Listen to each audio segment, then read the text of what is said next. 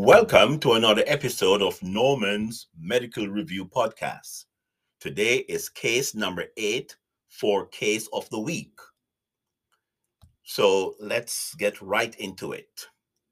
A 30 year old male was brought to the ER for evaluation after he sustained injuries to his chest, back, and lower abdomen during a physical altercation with three men who were unknown to him.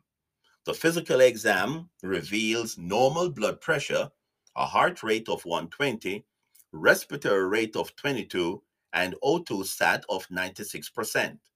There are multiple bruises to the chest wall and abdomen with significant tenderness over the right ribs and decreased breath sounds. The patient is tall and slim and bends forward as he clutches the right thorax. There are no rib fractures or infiltrates, but the right lung markings did not extend laterally to the ribs. Here's my question to you What is the most likely diagnosis in this patient? I'll be right back as you ponder.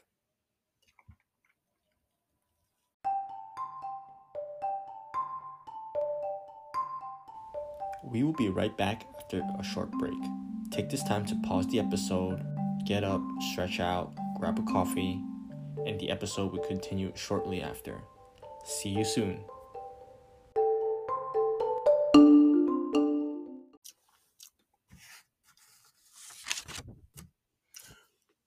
Okay, I'm back. So this patient has pneumothorax.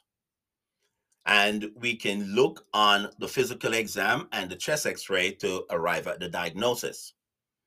The physical exam on the right lungs indicate decreased lung sounds, and the chest x ray indicated that lung markings did not extend laterally to the ribs. And these putting these two together, based and based on his history, we can conclude that he had a pneumothorax. Now, let's briefly talk about pneumothorax. Pneumothorax is air in the pleural cavity. The pleural cavity is a potential space formed by the visceral pleura on the inside and the parietal pleura on the outside. And with, it's an enclosed space forming a potential space. There are three major categories of pneumothoraces. First, spontaneous pneumothorax, second, traumatic pneumothorax, and third, tension pneumothorax. With spontaneous pneumothorax, you have primary um, pneumothorax. A primary spontaneous pneumothorax usually occur in healthy patients without any underlying lung disease. Uh, secondary pneumothorax, secondary spontaneous, normally occur in patients with underlying lung disease such as COPD, asthma, TB, or interstitial lung disease. A traumatic pneumothorax is exactly what it means. It is due to trauma. And tension pneumothorax um, occurs when a one-way valve um, is established, most likely on the visceral pleura. Air gets into the pleural space and the flap closes that one way valve, air can't get out. So air is trapped in the pleural space with each respiration. As a result, the pressure in the on the affected lungs, the pressure around in the pleural space develops and increases and pushes the lung to the contralateral side, also causing the affected lungs the, the affected lung to collapse. It is important to know that with a tension pneumothorax, X-ray is not indicated for the diagnosis. It is a clinical diagnosis based on the history physical, history and physical of the patient.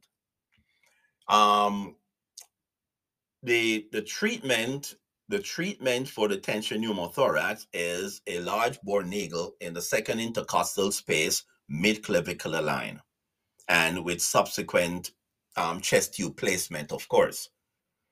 Um, the with with the spontaneous and traumatic pneumothorax, a chest tube will always be necessary, and the clinical manifestation of these two will depend on the size of the pneumothorax. Well, as as well, one more thing. The signs and symptoms, the presentation of pneumothorax is normally these patients normally come come in with acute uh, with onset acute onset of chest pain, shortness of breath. They're normally in significant pain and have shortness of breath, and sometimes um, there will be a change in um, there may be associated cough depends but shortness of breath sudden onset of chest pain and um, the physical exam can indicate hyperresonance on the affected lung which means that if you percuss there's hyperresonance and when you auscultate there may or may not be breath sounds audible right? It, it, may be present, it may not be present, but um, always go with the history, always go with the physical, with a spontaneous, with a simple or a spontaneous and a traumatic pneumothorax, chest x-ray should be done. With a tension pneumothorax, chest x-ray is not indicated for the diagnosis. That's important to see the difference between these three. The bottom line of the pneumothorax is that there's air in the pleural space, air in this pleural cavity. That's the bottom line of all three, regardless of it being spontaneous, it being traumatic, or it being tension. The bottom line is there's air in the pleural cavity, which does not belong there.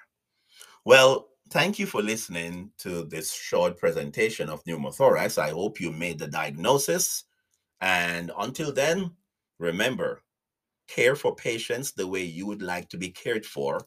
And keep in mind, your brain is a fertile field. Be careful what you plant in it.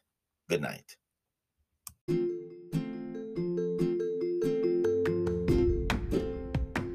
Thanks for listening to this week's episode of Make the Diagnosis. Stay tuned in next Monday for the next episode. And remember to listen and study well. Take care.